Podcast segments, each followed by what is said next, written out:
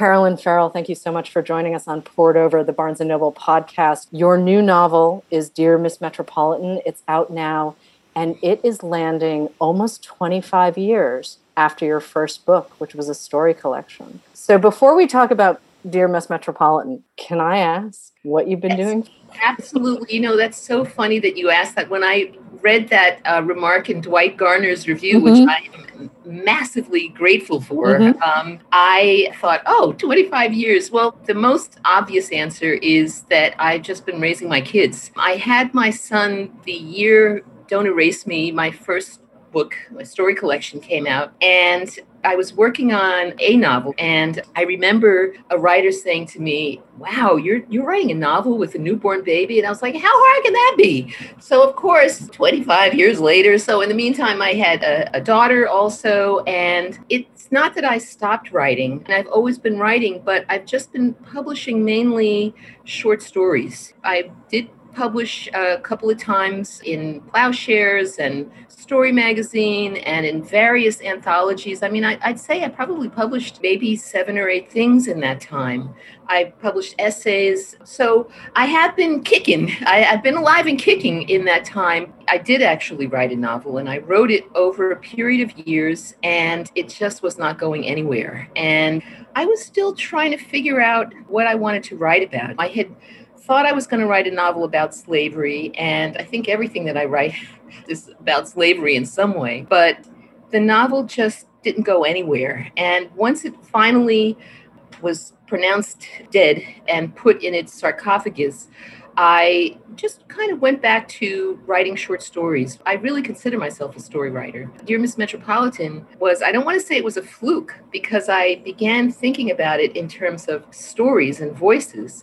But I have to say, I did not set out to start writing a novel. I was just really thinking about, as a working mother, what can I get done? You know, Alice Munro writes about this, about you know, having her children under the table and kicking them out of the way. I pretty much did the same sort of thing, but I had to work outside. I taught at Sarah Lawrence. I still teach at Sarah Lawrence. So a lot of demands on my time. Let's set up Dear Miss Metropolitan for listeners who haven't seen the rave reviews in the New York Times. The book is inspired by the kidnappings in Cleveland yes. in the early aughts. Yes. And I have to say, before the book came out, I was very frightened of this very question because mm-hmm. I did not want to base the novel on the Ariel Castro story. At the time I started this book in 2013, that was certainly a crime that captivated everyone. Mm-hmm. But there were other horrific crimes, like this man in Austria who imprisoned his daughter. There were these stories of captivity.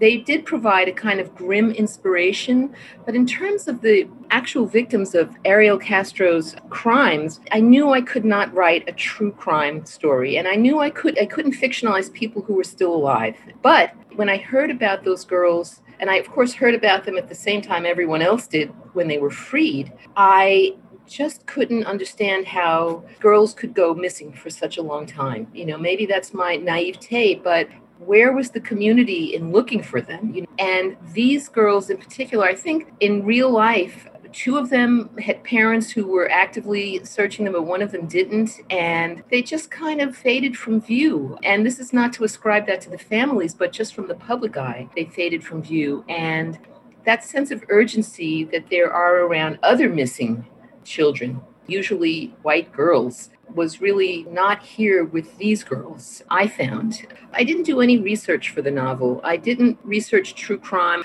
but I found my inspiration in sort of small corners. Like Edward P. Jones has this wonderful story Adam Robinson acquires grandparents and a little sister. And there's a small detail in that story about a black mother whose son, her young, his, her young son goes missing, and she goes to the police and tries to get a response.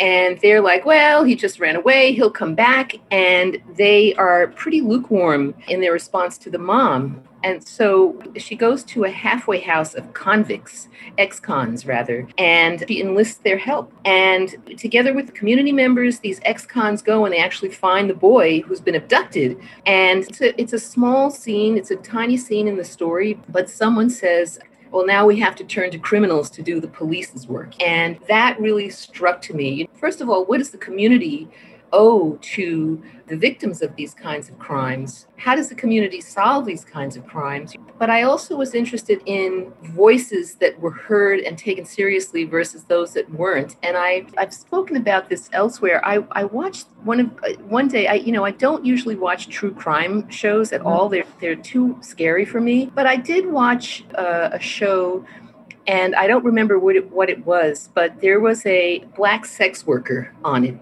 a, a woman who had been kidnapped and held hostage with other sex workers in in this man's basement. Yet she managed to convince this man that she loved him and he eventually took her out and he allowed her to go to a gas station and uh, she was a black woman. She ran to two cops, two detectives who happened to be there and she said, "Can you help me?" And I was stunned that they didn't take her seriously. They were like, she's drunk she's a prostitute she's a hooker who, who cares and she was saying you have to help me and she was begging them for like 10 minutes the the show was narrated by the actual person who had been kidnapped and I was just stunned that they didn't take this seriously. They were laughing about it. And then finally, they went with this woman and they discovered this house with these women locked up in the basement. There was even someone was dead in the basement, and they arrested the man. And afterwards, they shone a spotlight on this woman and she said well now i'm happily married and i just wondered what do you do with that trauma? What do you do with the your personal trauma but what do you do with the trauma of the community the the people who are supposed to be taking care of you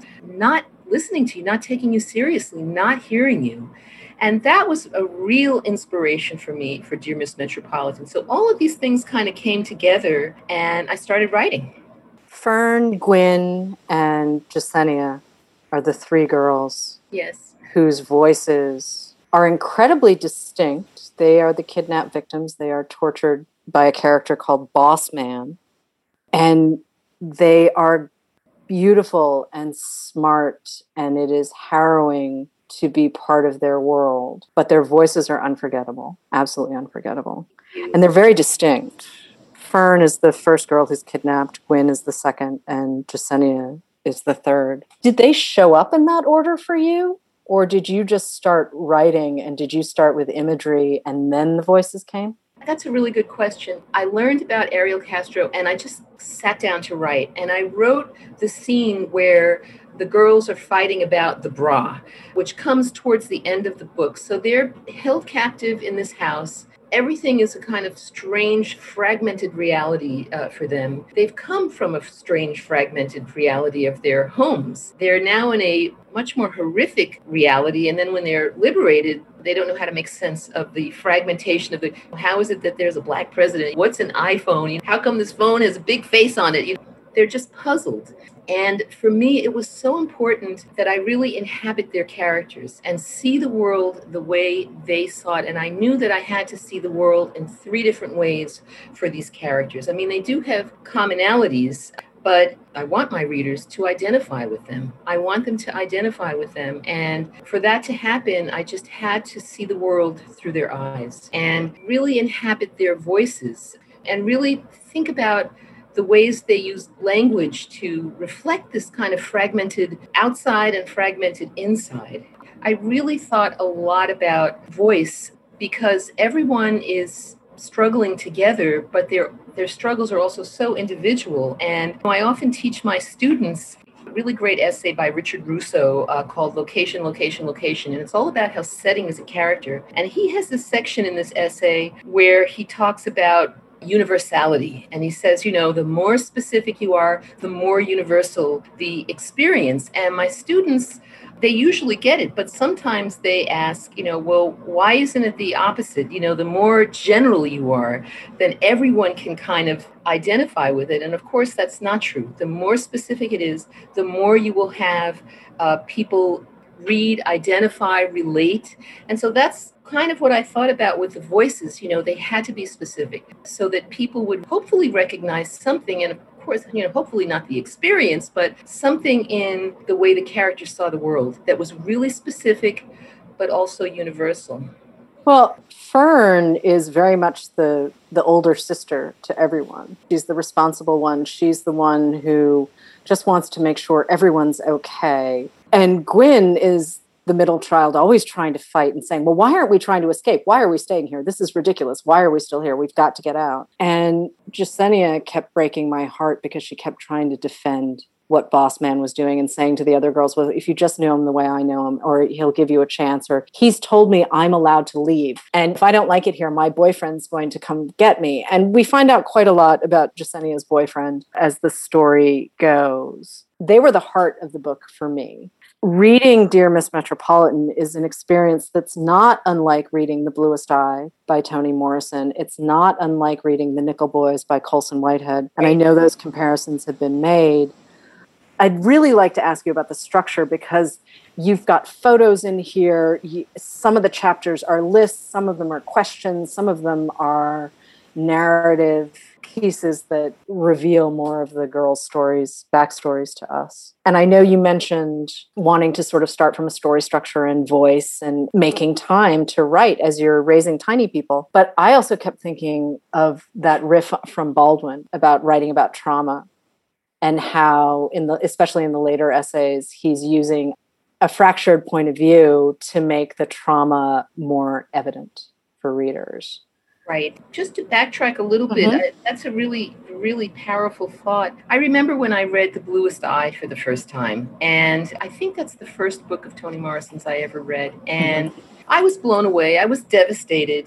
And I've read it several times since then. But one thing I always think about with real trauma, really horrific events, a question that guided me with this book is how much is too much? You know, how much how much trauma can a reader take? And it was really important for me not to let the the horrifics overwhelm the reader. I had this wonderful writing teacher, Linsey Abrams, who said every character needs an escape hatch. And I was always thinking about that escape hatch with Fern, Gwenny, and Jessenia.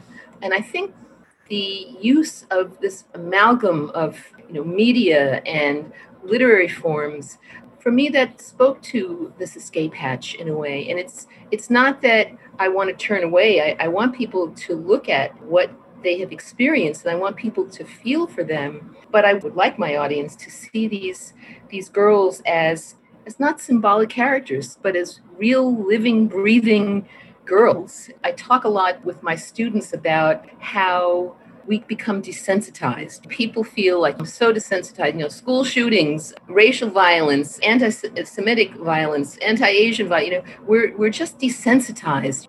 And yet we can't be desensitized. And I, I thought about yes, we are desensitized, but what about the people for whom that is not an option, who are living that all the time? It's such a delicate balance because invoke James Baldwin. I don't want this to be a protest novel. I want this to be a novel that people can sink into and become frightened by and also relate and love and hopefully laugh. I wanted a lot of humor in there also.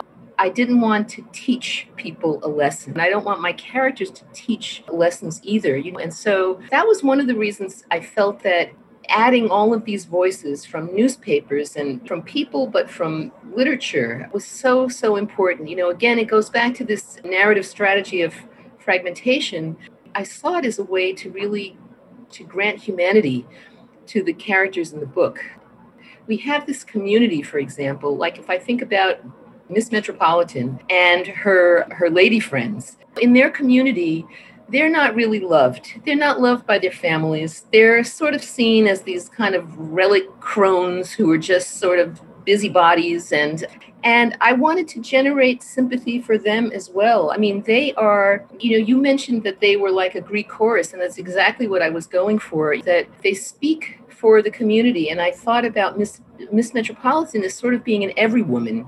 She's an individual, but she's also representative of this community that let the girls down. She knows something is wrong. She knows that something is going on in this house across the street, but she doesn't really allow herself to get involved or to think the worst. So I thought about that a lot. You know, I, I didn't want them to be silly old women that you could be dismissed because they were dismissed by their families and they were people didn't care about them. So we care about them, but we also see this massive struggle that they have. It, it's sort of like survivor's guilt. How did we how did we not see what was happening? Why can we still go on? And I think for Miss Metropolitan, she actually can't go on. He just devastated her. It, her life really doesn't have meaning in a way because she, she didn't do the right thing, and she feels and I'm really kind of projecting her feelings. This is not how I feel about her, but that she is just so consumed with guilt and having to go to Jamaica to the loony bin, as the others call it, in Jamaica Hospital.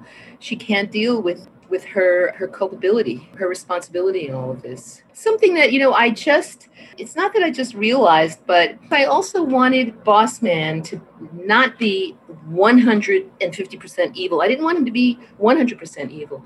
It was okay if he was 99.9%, but it's so important that all the characters have dimension. And even in his messed up way, had to have some dimension. So I brought in the story of his mother, and not that it excuses him, but that it just shows Boss Man in a certain fullness that uh, elevates him from being a, a, stock or symbolic character. The other day, I was flipping through the TV and I was on HBO, and I remembered, and I'm going to blank on the name of the series about the Mormon family with.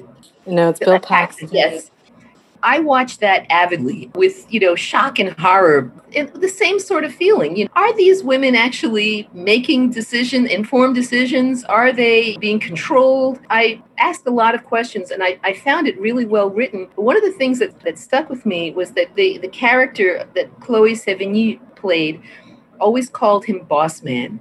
And I was like, wow, that's such a great name. It's not the best name to give your husband, the man you love, you're supposed to be, you're deferential. She was so irreverent and she called him boss man, and that always stuck with me. And I think that there are parallels to be made. They're not the same situation, but that always stuck in my head. So I guess that was a kind of inspiration too, was these women who think they have power, but they may not have power but maybe they do. It's very complicated. And I felt that that show was trying to show all of these characters in their dimension. But I love that she called him Boss Man. Boss Man was really a mean name for, for her husband. I just looked it up. The show is Big Love. Big Love, of course. The women, and not just Fern and Gwen and Jessenia, but their mothers and the ladies in the neighborhood and Miss Metropolitan herself. I want to go back to something you said earlier. They think they have power, they think they have responsibility, they think they can control the outcome of their situations. And yet the reader sees that this is not true. The reader sees that they do not have agency. And Fern's mother's story is tragic, and Gwen's mother's story is tragic. And while Jessenia's mother's story is not tragic, Jessenia has clearly learned some patterns of behavior that do not serve her well, and especially when it comes to seeing herself in relation to a man and where right. she fits. And motherhood, certainly for her, is extremely important.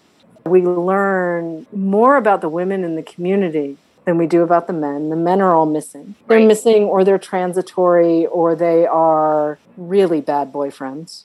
Right.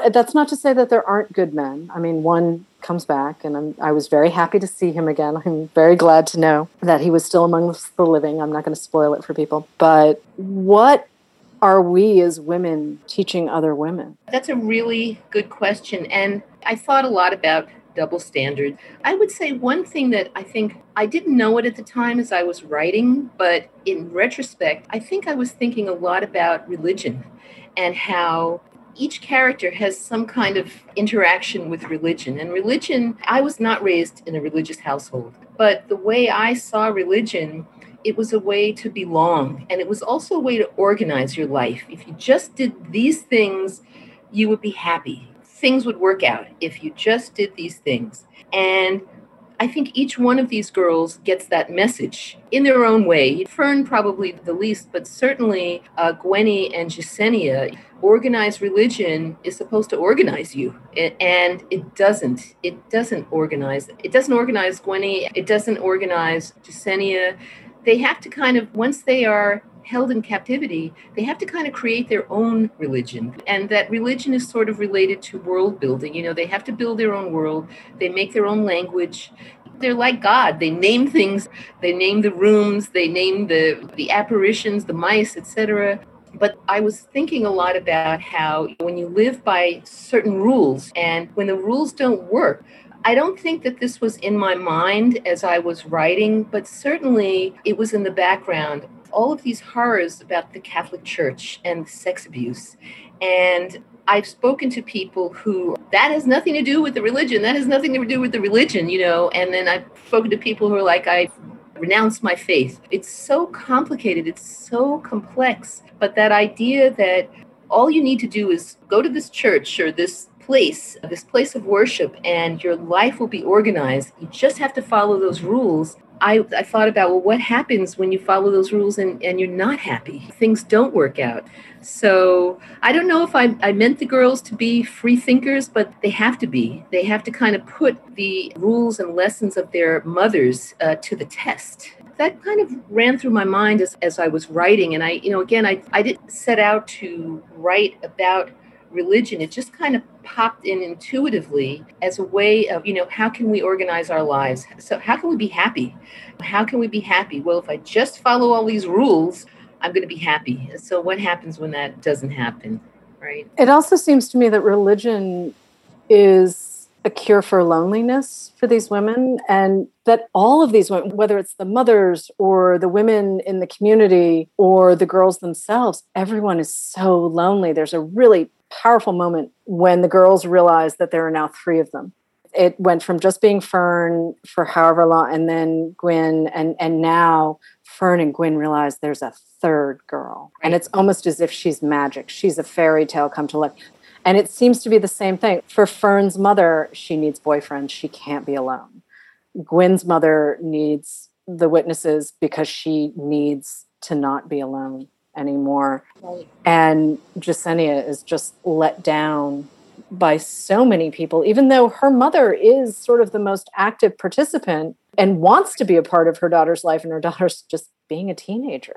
Right, right. And anyone who's been a teenage girl knows that complicated is where it kind of starts and and to have a mother who's willing to dig in and say i'm here and yet Jessenia has internalized so many other pieces of the community and of the message and the just be organized and do this and go to school and and excel and then you can have these things but she's also decided that having a boy is very important to her and you know having a boyfriend and and having a child with that boy with Jessenia one of the things i was thinking about with her is that yes she does have for uh, lack of a better word good role models at home. Mm-hmm. She has uh, mm-hmm. Cindy and Manny who love each other and they have this particular relationship. But with her, I came back to this idea of not being heard, not really being seen. And there is a there's a path that you have to take in life to be happy.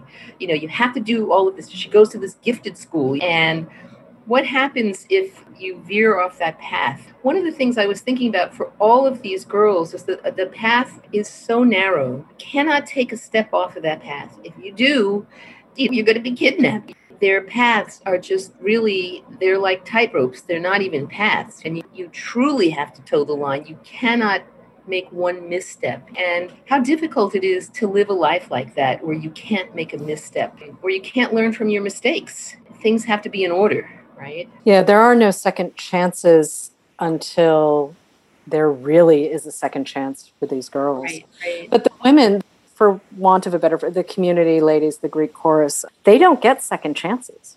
Right. Miss Metropolitan doesn't get second chances. Right. Fern and Gwenny do. There's a baby right. who gets a second chance, and the story jumps ahead to 2039.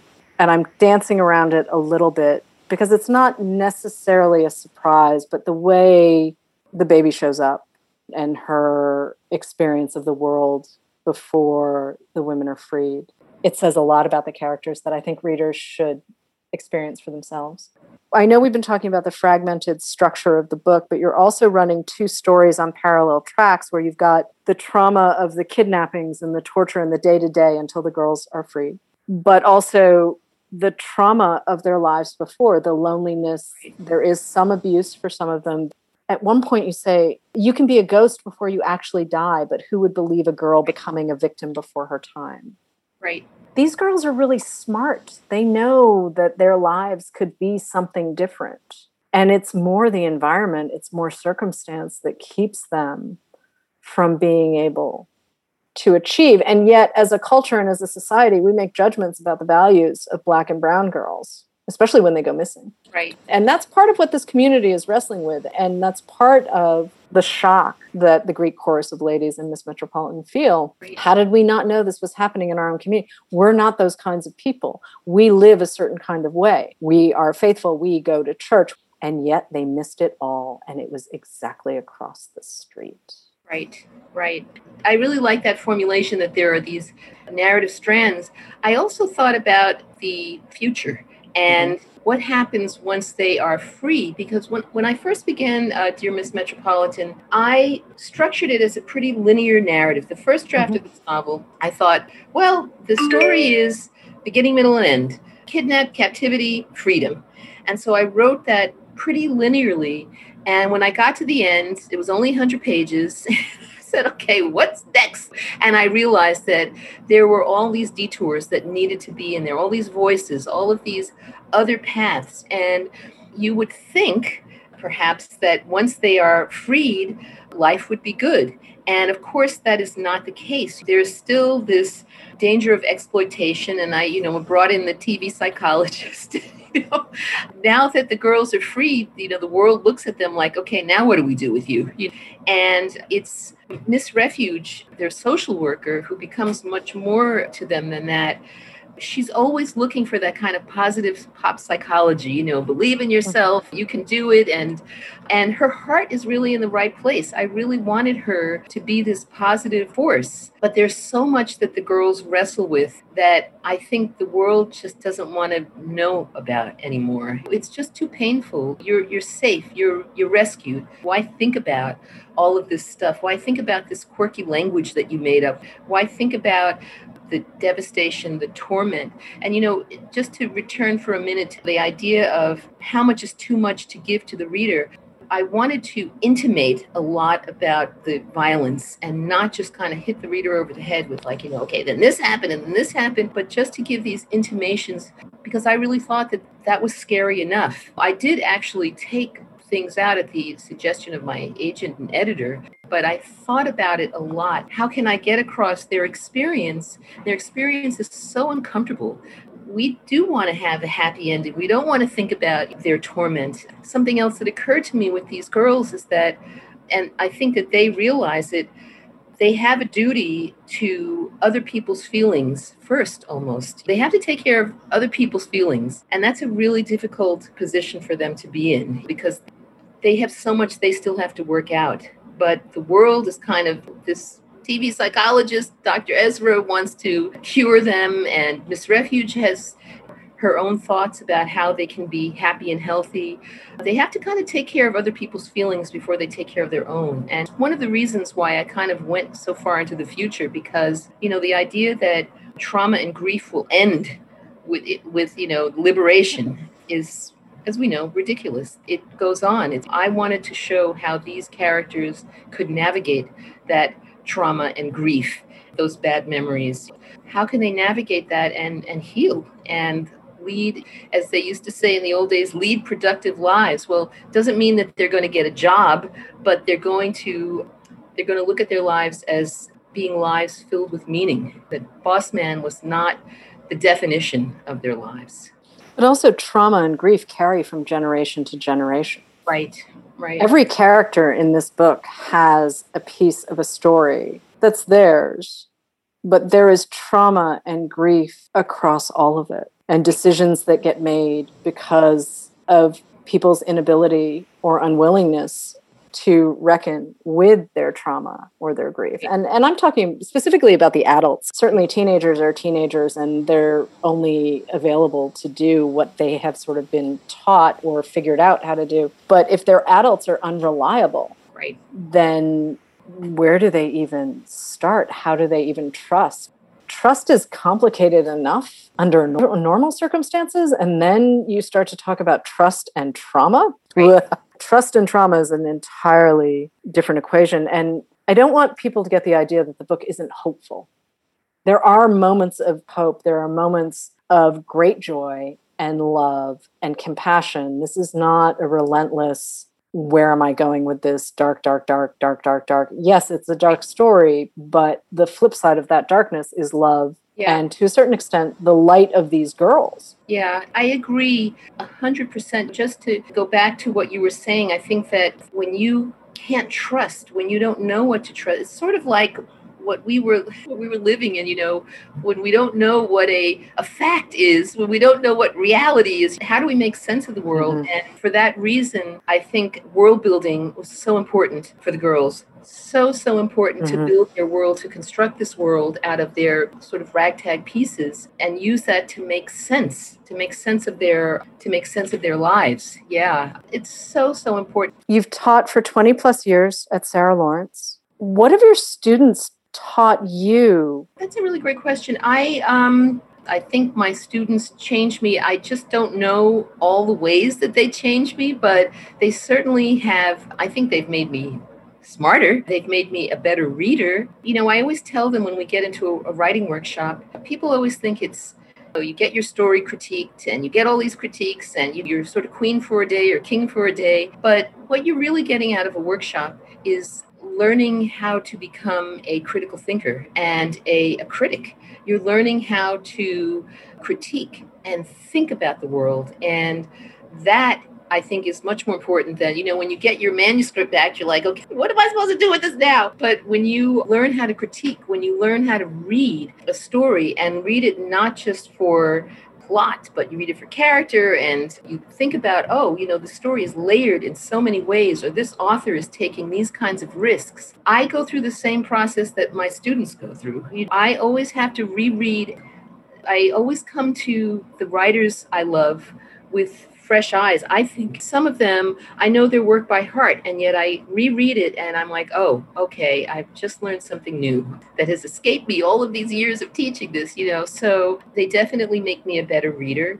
They teach me about the world in so many ways. I mean, if I, if I had to use a, an example that puts me to shame, is that I just hired a Sarah Lawrence graduate to do my social media, and she's amazing. She's so great. Now, I'm always on Facebook ranting and raving about things, but Instagram and Twitter, I've kind of stayed away from because I just think, okay, if I go down that hole, I'm never going to resurface. And this student is just so savvy and wonderful and she's great and so i just look at the finished product I don't really want to know how to do it. I just look at the finished product and I'm like, wow. I mean, to be a person, a young person in the world now with this social media and everything that it is doing and all of the people that you that you touch, it's just it's mind-boggling to me. I mean, when I tell my kids how we did things in the olden days, they're horrified. They just think, "What?" A world before the internet is just not imaginable. Calling people up on the phone and having long conversations and having that long telephone cord wind around you. Whoa. And life before answering machines.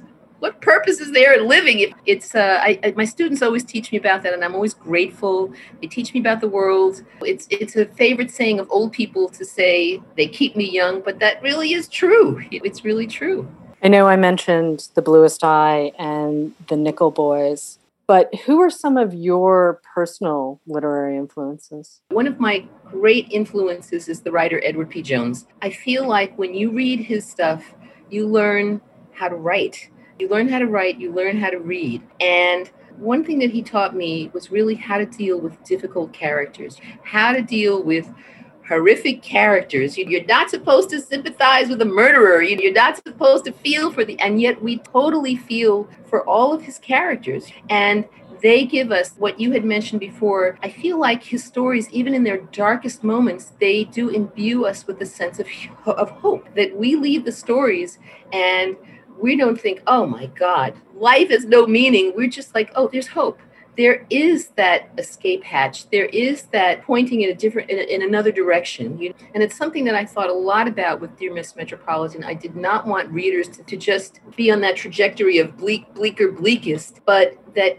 in these bleak moments, there is always hope. There is something that's keeping the girls alive physically, but spiritually, psychically.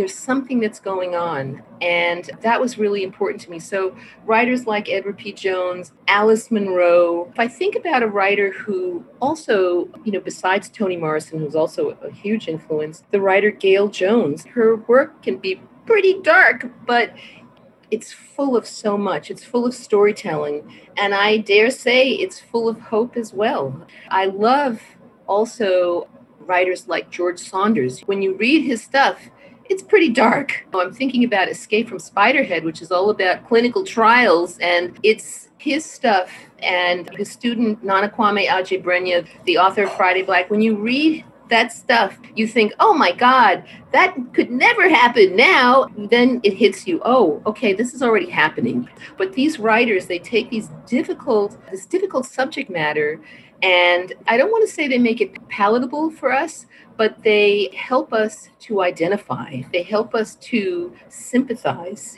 They help us to realize things. And I think that those those feelings are really profound when I read those writers. I just finished Dan Chaon's novel Ill Will, which was arguably the scariest book I've ever read in my life. I would never recommend people to read it at night, but talk about formal innovation, talk about structure. I first read this book, and I'm a huge fan of Dan Chaon's work, but I read this after Dear Miss Metropolitan was finished, and I feel like these two novels are like kissing cousins because they're just there is a, a formal element that they have in common. There's also a darkness, but there's also hope in in the uh, in both books as well. He's a, a magnificent writer, and Ill Will is an amazing, amazing book, but it's pretty scary in a good way. what do you want readers to know about Dear Miss Metropolitan? I want readers to not be afraid to read the book. I want readers to not think, oh, this doesn't affect me. These these girls are not in my radius. They're not important to me. I want readers to not only read the book, but to fall in love with the girls. I, I want the book to to matter to people. I've been asked a lot, how much research did you do? Is this a true crime book? And I really, Nana Kwame Adjei-Brenyah had this really wonderful interview where he said we really have to transcend genre. Genre is kind of a marketing tool. You know, we really have to think about our work as in larger terms and more encompassing terms. And I would love for my readers not to pick up Dear Miss Metropolitan and think, oh, a brutal crime story, pass. It has so much more to it. It has uh, compassion. It has humor. It has, above all, that it has a lot of humanity in it and humanity that people would maybe take for granted. When you see black and brown girls on the street, how often do you think about their humanity? How often does mainstream culture think about their humanity? Yeah, that's sort of what I would like people to just kind of go to Dear Miss Metropolitan with an open mind and an open heart. Dear Miss Metropolitan has a big beating heart and I really do hope that people will pick it up sooner rather than later. Carolyn Ferrell, thank you so much. The new novel is Dear Miss Metropolitan, and it is out now. Thank you. It's been a pleasure. Poured Over is a Barnes & Noble production. The show is available on Apple, Spotify, and Stitcher. Please rate and review us wherever you listen to podcasts.